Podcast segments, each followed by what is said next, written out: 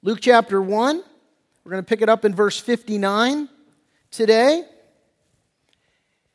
We are continuing in our study. If you've been here the first uh, several weeks, the beginning of this study, you know the t- study's titled Blessed Assurance, and we get that title from verse 4 of chapter 1, uh, where we discover the, really the theme of the book, the purpose for which the book was written. There in verse 4, chapter 1, Luke says, That you may know the certainty of those things in which you were instructed.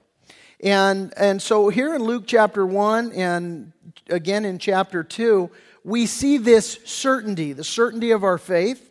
Uh, we see it played out in parallel stories of God's faithfulness. Uh, we see God's faithfulness to Zacharias and Elizabeth uh, to give them the son that they desperately prayed for. And we see God's faithfulness to all of mankind to give us the son that we desperately need. And as the last two weeks have gone, uh, we've looked at the promises that were given by the angel of Gabriel, uh, sent from God, the promises given.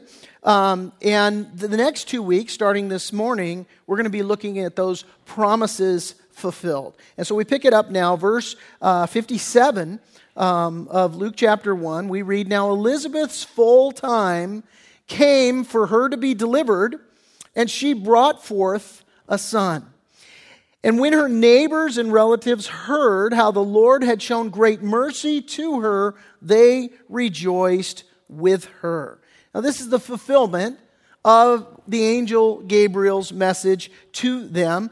Back in verse 14, the angel Gabriel, having showed up, talking to Zacharias, talking to Elizabeth, this very old couple who've been praying for, for a, a child their entire lives, long since having given up on, on asking the Lord, uh, just figuring, man, that ship has sailed. This is not going to happen. God's no uh, is for whatever reason. We don't understand it. We're heartbroken by it. And then the angel shows up and says, Guess what? Your prayers have been heard. And he, he tells them in verse 14, You will have joy and gladness, and many will rejoice at his birth. And so, what we're seeing now is the beginning of the fulfillment of that. The child delivered, and the neighbors there, the family, the friends, the relatives, they're, they're, they're all there and they, they see this and they're glorifying God. They, they, uh, they, they saw this mercy that God had given to them and just praising God, glorifying God, specifically saying they rejoiced with her. That word rejoice, it means to be genuinely glad for. It means to take delight in. And you can imagine if you were there, one of her neighbors, one of her friends, seeing her her whole life, wanting children and not having them, you can imagine how glad, how happy you would be for them and rejoicing. And that word rejoice, it carries with it an element of worship. Not just rejoicing in the event, but you're celebrating the one through whom this blessed event uh, has come. Clearly, it's a miracle. You're an old woman, you're an old man, you're pregnant, you give birth to a healthy son. It's miraculous. And, and so you've got this attitude of worship. In his commentary, William Barclay talks about the custom of the day. And he said, when any child was born, he said, when the time of the birth was near at hand, friends and local musicians gathered near the house. And when the birth was announced and it was a boy, the musicians broke into song and there was universal congratulations and rejoicing. And, and you can imagine all the more here because it, it is indeed, as we've said, miraculous. And, and it's, it's, it's a cause for worship. Um, and it underscores something fundamental about mankind, and that is that we have this fundamental need within us for community. We have a fundamental need for community. And because we have that fundamental need for community, it plays itself out, especially in certain events like this. When something great happens in your life, what do you want to do? You want to tell people about it, don't you? Something great happens. It's like, man, I want to, I want to tell people about what just happened. I want us to participate together and, and, and glorify God together with what's happened. It reminds me of a story I heard of a pastor who decided that he was going to play hooky from church. He, he called in sick. He wasn't sick, but he just decided, well, I'm just going to tell him I'm sick. And then to make matters worse, he decided he was going to go golfing and he was going to hop the fence and not pay to, to, to golf. So he hops the fence of a local golf course and you know, as these stories go, uh, the, the you know whoever it is, Saint Peter says to the Lord, "Well, are you going to let him get away with this?" God's like, "Don't worry, I got this covered." So so he he tees up for the for the hole there, hits a hole in one.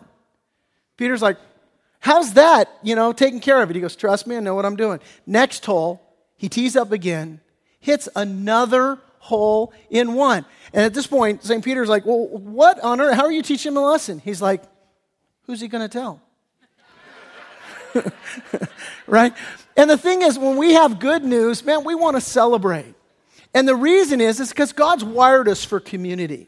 And, and we need one another. Jesus was asked the question, What's the greatest commandment in the law?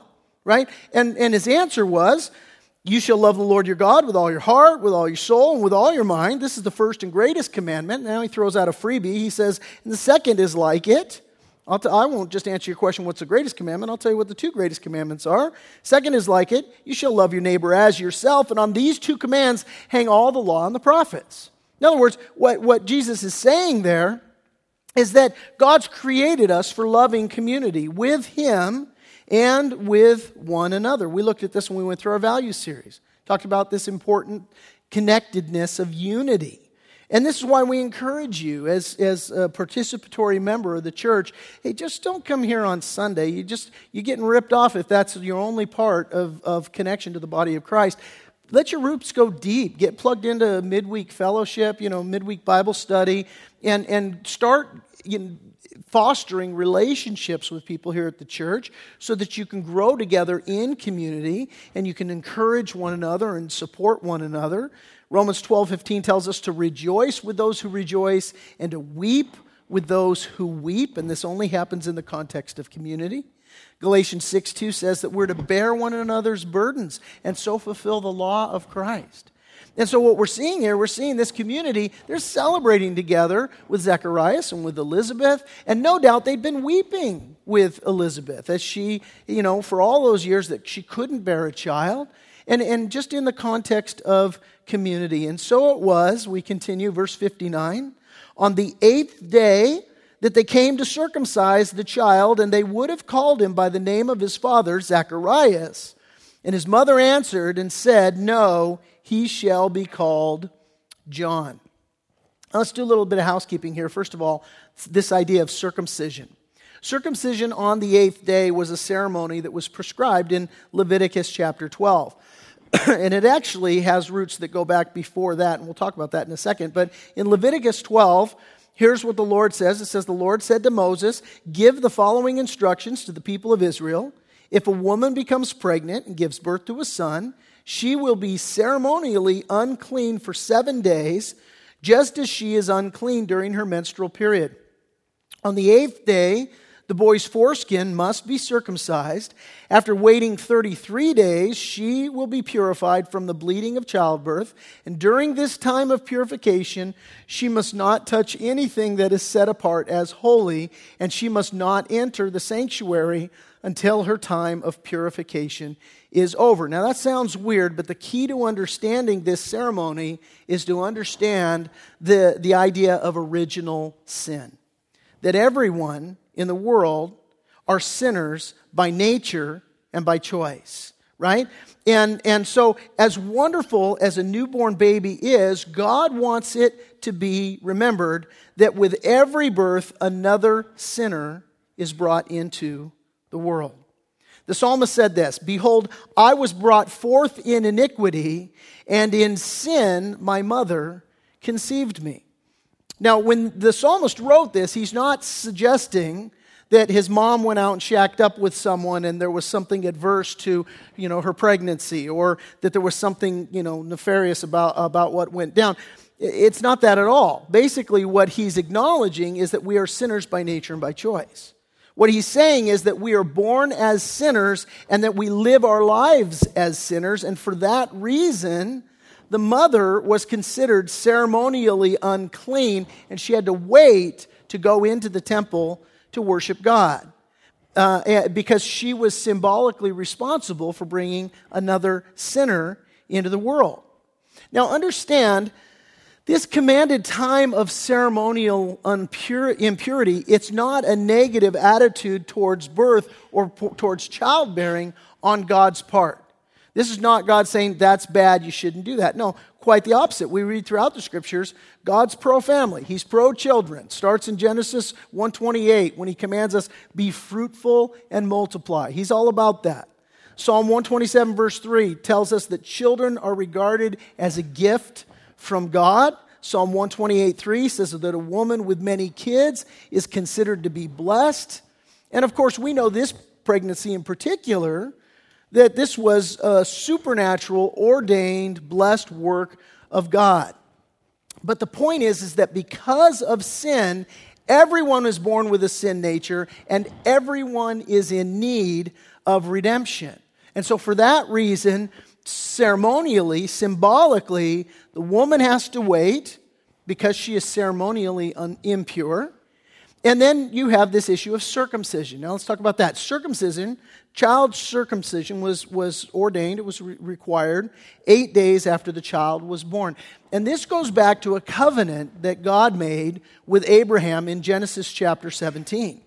And as a matter of fact, circumcision goes back to a promise that he made in verse in chapter 15 even before that. He instituted the, the covenant of, of uh, uh, this, this issue of circumcision in chapter 17 but in chapter 15 what happened was god showed up abraham at that time he's an old man his wife sarah old lady uh, another scenario where they don't have kids and, he, and god shows up and he promises them that he's going to give them a son and, and, that you know that through their son the nations are going to be blessed. And he tells abraham look i'm going to multiply your descendants more than all the stars in the sky. And and abraham is is blown away. He's like wow this is incredible. Sarah hears the news and she laughs about it. She's like yeah right that's going to happen you know kind of thing. Well it, it, it was going to happen. God gave him this promise. So what happens then is that so often, like with us, when God gives us a promise, we wait and we wait and we wait. And so they're waiting for God. And, and God is not moving fast enough for them. So Sarah gets a bright idea. She goes to Abraham. She says, Hey, listen, I've got, I've got this handmaid named Hagar. And why don't you hook up with her, use her as a surrogate, and we get a child through her? And Abraham, being a man, says, Well, okay right? And so they, he goes ahead and, and does that, and Ishmael is born. Well, God shows up, and God's like, no, that's, that's not exactly what I had in mind. He corrects Abraham.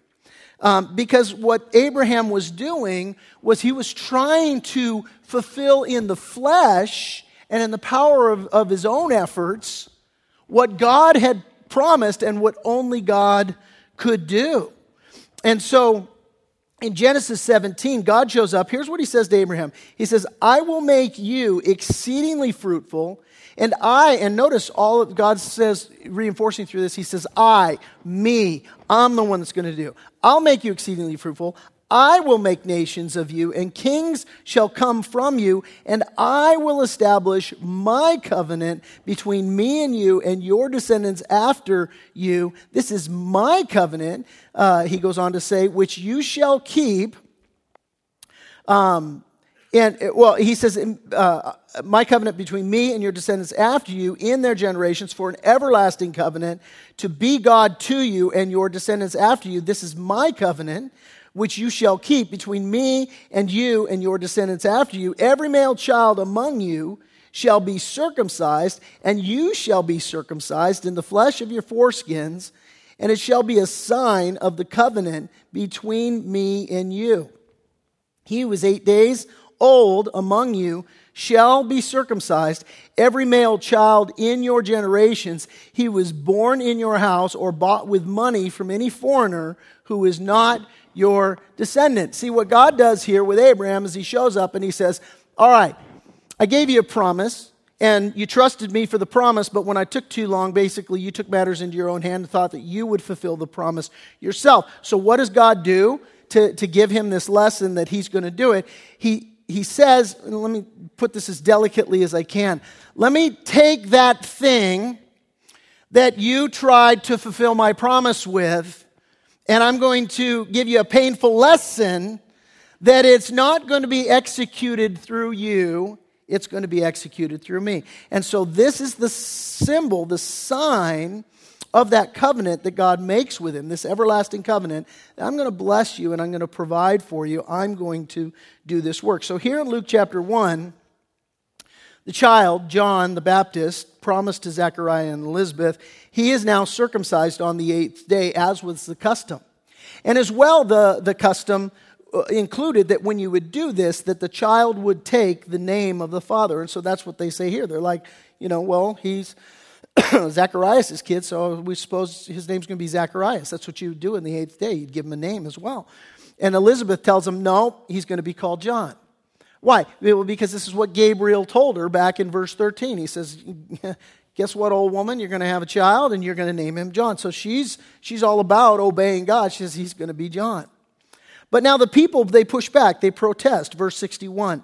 But they said to her, there's, there's no one among your relatives who's called by this name.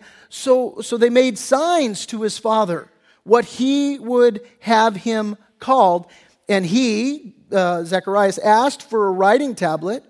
And he wrote, saying, His name is John. And so they all marveled. And immediately his mouth was open, speaking of Zacharias, and his tongue loosed and he spoke praising God. And then fear came all on all who dwelt around them. And all these sayings were discussed throughout the hill country of Judea. And all those who heard them kept them in their hearts, saying, What kind of child will this be? And the hand of the Lord was with him. And so they make signs to Zacharias. You'll recall there in verse 20 when the, Gabriel came with the news that, hey, guess what, old man, you're going to have a child. And he was just overwhelmed, dumbfounded, and he was doubtful in his response. He's like, how can this possibly happen? Like, there's no way. And, and so what the angel did was, well, uh, it is going to happen, and you're going to lose your voice now. You can't speak. And, and so this, this whole thing goes down. Now, what's interesting to me is they make signs to Zacharias. I, there's no indication in the text that he couldn't hear, just that, that God took away his voice. But they're treating him as though he's deaf and dumb. And so they're making signs to him like, hey, do you, you know, what do you, what do you think here? Well, he can hear them. And, and so he says, hey, let me, let me have this thing. He writes down, his name is John. Now, as soon as he confirmed the Lord's directive. As soon as he said, Look, his name's going to be John, that's an expression of faith. As soon as he, he wrote that down, it says here that God opened his voice. And that word opened is very uh, particular word. It's a transitive verb.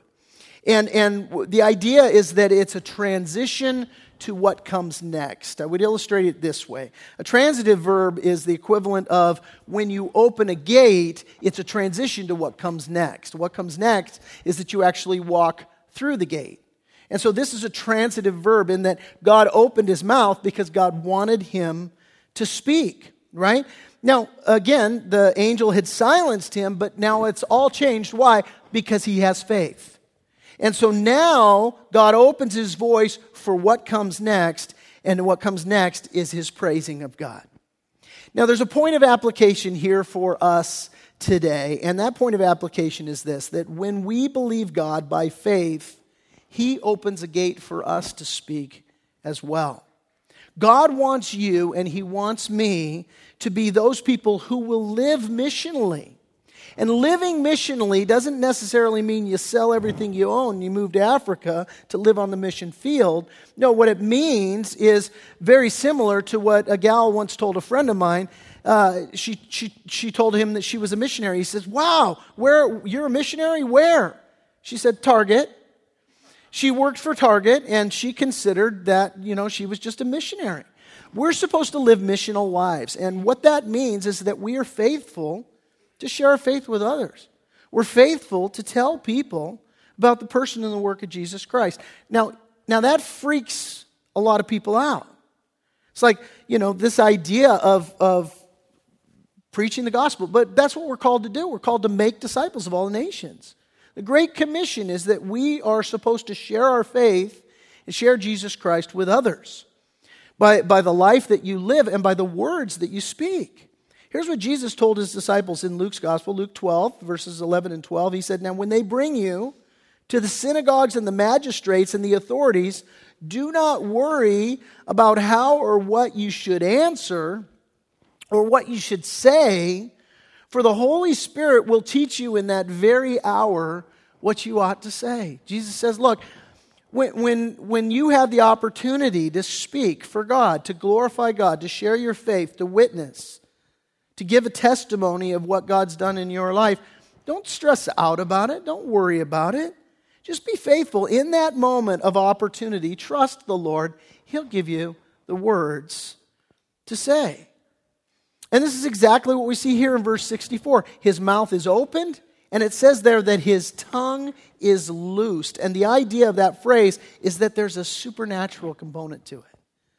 There's this supernatural component that, that his, his tongue is loosed. How do we know that? Well, verse 65 tells us fear came upon the people. It's a godly fear. And, and the idea here is that as, that as Zechariah speaks, this is, this is a supernatural anointing of God upon his tongue just to, to anoint the words that he would speak. I'll illustrate it this way. I went to um, the Harvest Crusade several years ago with Pastor Kyle. It was his first time ever going. He'd heard a lot about, you know, Pastor Greg Laurie and the Harvest Crusade and the whole thing. And he, we brought, you know, a bunch of kids from the youth group and had a, had a, whole group going. We had people there that, you know, the invitation was given, the message was given, the invitation was given. Thousands of people responding, just flocking out of the stands onto the field. Some of our group were working as decision follow up counselors and they were down on the field and so on. So the event's winding up, and we're, we're now walking out of the stadium, and Kyle turns to me first time he's ever heard Greg Laurie, and he, he goes, That was it? And, and, and he's like, that, that, that was, I was expecting like, you know, some super, you know, incredible message. He goes, that, that, it was, that was just kind of, I can't remember his exact words. It's kind of like, that was sort of weak message or whatever. You know, it's just, he was unimpressed, right? And, and I go, dude, here's what you need to understand. He could have stood up there and recited the ABCs. Thousands of people would have come forward. It's not about great glory, it's about the Spirit of the Lord being upon him and anointing the, the message that, that, that he speaks. It's funny, after first service, uh, Kyle's papa came up to talk to me, and he said, I felt the exact same way when I went to see Billy Graham. He said, I thought, well, that's it? And with thousands of people going forward. Why? Because it's the Lord doing that work.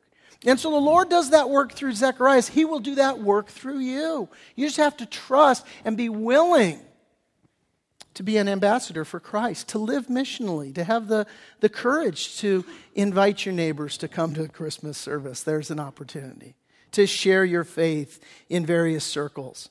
And just trust the Lord to fill your mouth. Now, what follows in the next several verses, verses 67 through 80, is that the Holy Spirit is going to give us an account of what Zechariah said. Because verse 64 just tells us that his mouth was open and his tongue was loosed and he spoke praising God. So in, in verses 67 through 80, what we're going to see is the text of, of what he said when he praised God. Now, understand, just leading up to us reading this, that the Lord has been silent for 400 years up until this point. The last time the Lord spoke was in Malachi chapter 4. And so it's been 400 years since, since the Lord has spoken to the people. And so they've been waiting for 400 years for the fulfillment of the prophecies that were given and to hear from God again. And so here now Zechariah speaks, and he gives to us, if you're taking notes, a message of hope with five promises. Five promises in this message of hope. And so we see, first of all, in verse 68, a prison door opened. That's his first promise. It says, now, Zacharias, verse 67, is filled with the Holy Spirit, And he prophesied, saying, Blessed is the Lord God of Israel, for he has visited and redeemed his people. So the first promise that's given there is that a prison door has been opened. That word redeemed in verse 68, literally, it means to set free by paying a price. And it can refer to the releasing of a prisoner or it can refer to the liberating of a slave. And in the context of Christians, really, it, it, it's both. In Romans 12, 6, it makes it clear that without Christ, that we are slaves to sin. And Paul told Timothy that unbelievers have been taken captive by Satan to do his will. And so when, when Zacharias is proclaiming that we have been redeemed, he's saying, hey, you've been set free by the price that's going to be paid by the Messiah. This is what he is proclaiming here, this supernatural word from God. Those that have been in bondage and enslaved to sin, man, you're going to be set free. Those that have been held prisoner by the enemy, you're going to be set free. By the way, this is Jesus' message when he goes to Nazareth, and we're going to read in Luke chapter 4. He goes to Nazareth, he goes to the temple there. Well, let me just read it to you. It says, He came to Nazareth where he'd been brought up, and as his custom was, he went into the synagogue on the, on the Sabbath day, and he stood up to read. And he was handed the book of the prophet Isaiah. And when he'd opened the book, he found the place where it was written, The Spirit of the Lord is upon me, because he has anointed me to preach the gospel to the poor. He sent me to heal the brokenhearted, to proclaim liberty to the captives and recovery of the sight to the blind, to set at liberty those who are oppressed, to proclaim the acceptable year of the Lord. And then he closed the book and he gave it back to the attendant and sat down. And the eyes of all who were in the synagogue were fixed on him. And he, Jesus, began to say to them, Today this scripture is fulfilled in your hearing. That's the promise to you and me today as well. That, hey, listen, because of Jesus, man, he's preaching the gospel to the poor. And, and, and he's healing the brokenhearted. He's liberating captives. He's giving the recovery of sight to the blind. Those who are spiritually blind. It, Jesus does this work. He sets at liberty those who are oppressed. And, and to proclaim the acceptable year of the Lord. And this is the good news for us that we have this promise that a prison door has been opened. And maybe today, you know, you're imprisoned in sin. Maybe, maybe you're imprisoned by the lies that the enemy has told you. And you need to hear the good news of the gospel that yes, all have sinned and fall short of the glory of God, and the wages of sin is death, but the gift of God is eternal life through Christ Jesus. And so this is Zacharias' first proclamation by the Spirit of the Lord. He's hold and, and by the way, think about this moment. This is a holy moment. You dads, do you remember the first time you held your child? Your first child, I remember it, I was, it blew my mind. It, it, it, it like messed me up. I'm holding my daughter. And I'm thinking, you know, my wife had, had this baby in her belly for nine months. And yeah, I got to feel her kick and move and talk to her through my wife's belly and stuff. But when she was born and I, and I held my daughter for the first time, that's a holy moment. That, that is a mind blowing moment and here is Zechariah. Now, multiply that. You're an old man, and this child has been given to you miraculously. Can you imagine the emotions running through that guy's veins? And what does he do? The very first thing, he starts talking about the promises of God that the prison door has been opened, right? Next, he gives a second promise of a battle won. We see it there in verses 69 through 75. He says, and he has raised up a horn of salvation for us in the house of his servant David. Now, he's not talking about his child, he's talking about Jesus, the Messiah who is to come. Notice where his focus is. He's raised up a horn of salvation for us in the house of his servant David. As he spoke by the mouth of his holy prophets who've, who have been since the world began, that we should be saved from our enemies and, and from the hand of all who hate us. He's talking about this horn, and the, the, the picture of a horn is that of power. Power for what? Power for deliverance. And he's painting a picture here of being surrounded by enemies. which is who we are on the earth apart from a redeeming Savior, Christ. We live in, a, in an enemy occupied territory. And he's basically saying that because of Jesus who is to come, we're going to be saved from our enemies and from the hand of those who hate us to perform the mercy promised to our fathers and to remember his holy covenant. The oath which he swore to our father Abraham to grant us that we, being delivered from the hands of our enemies, might serve him without fear, in holiness and in righteousness before him all the days of our lives. The picture here is of a battle won. That this battle, because of the person and the work of Christ, is won. And, and basically, whereas in the first promise, he's talking about how the captives are set free, what he's talking about here is that now the enemy's defeated, and so he can't take any more prisoners. And so, yeah, not only are those who he's imprisoned been, been taken captive to do his will and he set them free. But now, once he sets you free, whom the Son sets free is free indeed. And so you're, you're not only set free, but you're going to stay free, is the idea. And now he goes on and he gives the third promise. He talks about a debt canceled. We see that in verses 76 and 77. He, he turns his attention to his son. He says, And you, child, will be called the prophet of the highest, for you will go before his face of the Lord to prepare his ways, to give knowledge of salvation to his people. Here it is, by the remission of their sins. That word remission literally means to send away and to dismiss as a debt. And the Bible says that all of mankind owes a debt to God because of sin that we can never repay. The psalmist said this He has removed our sins as far as the east is from the west. You might recall a parable that Jesus told in Matthew 18. He talked about parable's earthly story with a heavenly meaning. It basically says there's this king and there's, a, there's this cat that owes him like, you know, five lifetimes worth of debt. And he, and he says, Look, you can't pay me, I'm going to throw you in prison. And the guy begs, Please, please forgive me, give me time, I'll pay it back. You've never lived long enough to pay it back. But the king has mercy on him. He says, You know what? I'll cancel your debt. Forget it. You're forgiven. And then this guy goes out, runs into somebody else who owes him basically the equivalent of a day's wages and he's like, You need to pay me back. And that guy does the same thing. Please, please, forgive me. Give me time. I could repay. Now, he could, if given the time, repay him. But this guy's like, No, forget it. You're getting, you're getting thrown in prison. Well, word gets back to the king. He's like, Oh, that's how you want to play it? Fine. Now you get to go to prison. And the picture that Jesus is painting is this our needfulness to, to offer forgiveness. That's the context of, of the lesson.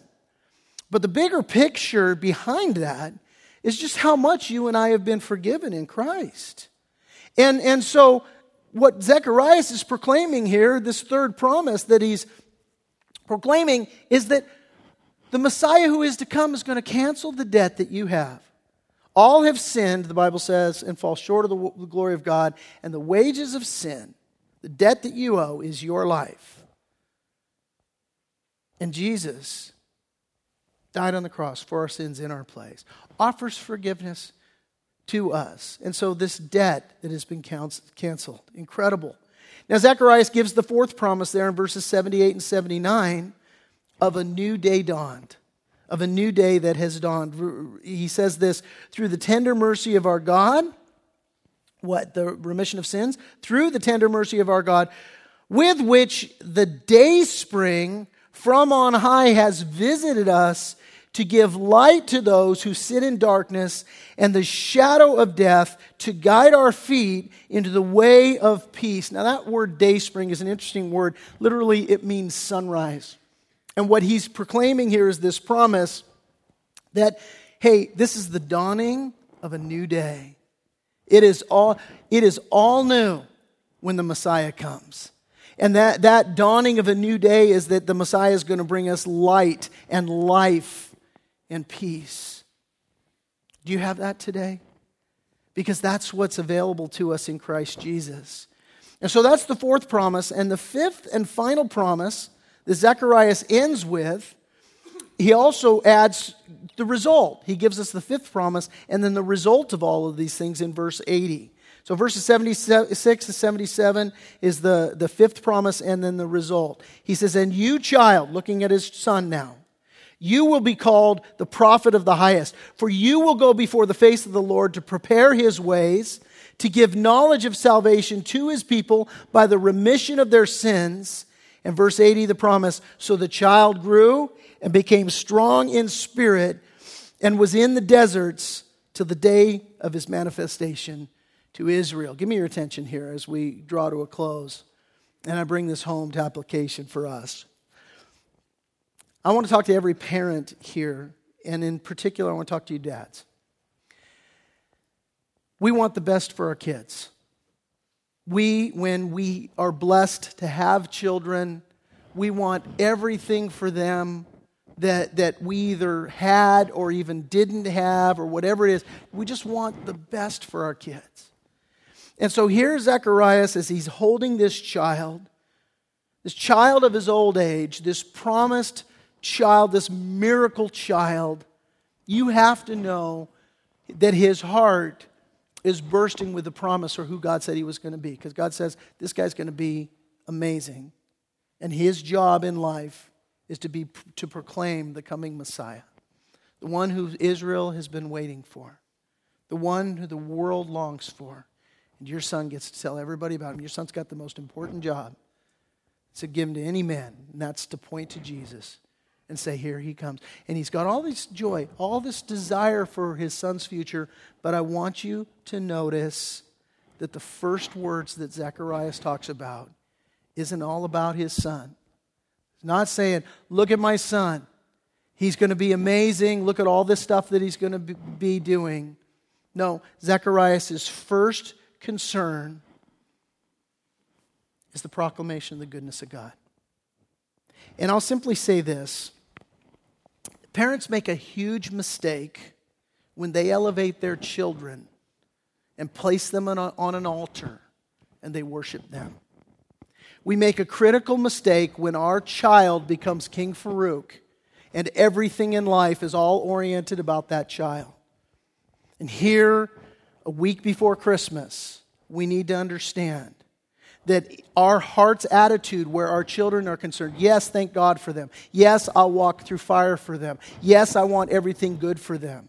Yes, I want to lavish them with gifts. But first, Jesus is first. We glorify Him, we honor Him, we point to Him.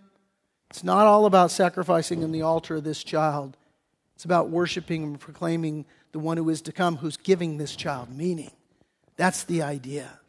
See, what Zacharias maintains here is perspective. He, he, he worships, he, Jesus is the power of our salvation. Jesus is the one who saves us from our enemies. Jesus is the one to perform the mercy promised to our fathers. Jesus is the one to remember the covenant that, that God the Father made with us. Jesus is the one who makes us able to serve Him without shame, without fear. And it's only, parents, after we settle that, only after we magnify Him, that our life has any significance, that our children's life have any significance. It's in light of Jesus and it's in light of His Lordship. Look, God hasn't delivered us so that the focus can be on us and can be on our kingdom. He hasn't given you kids so that the focus can be on them and King Farouk and their little kingdom. No, what God has done, He saved us for the purpose that we might glorify Him, that we might magnify Him. And His plans for your children come after submission to that. Paul told the Corinthians this He said, For you were bought at a price, therefore glorify God in your body and in your spirit, which are God's.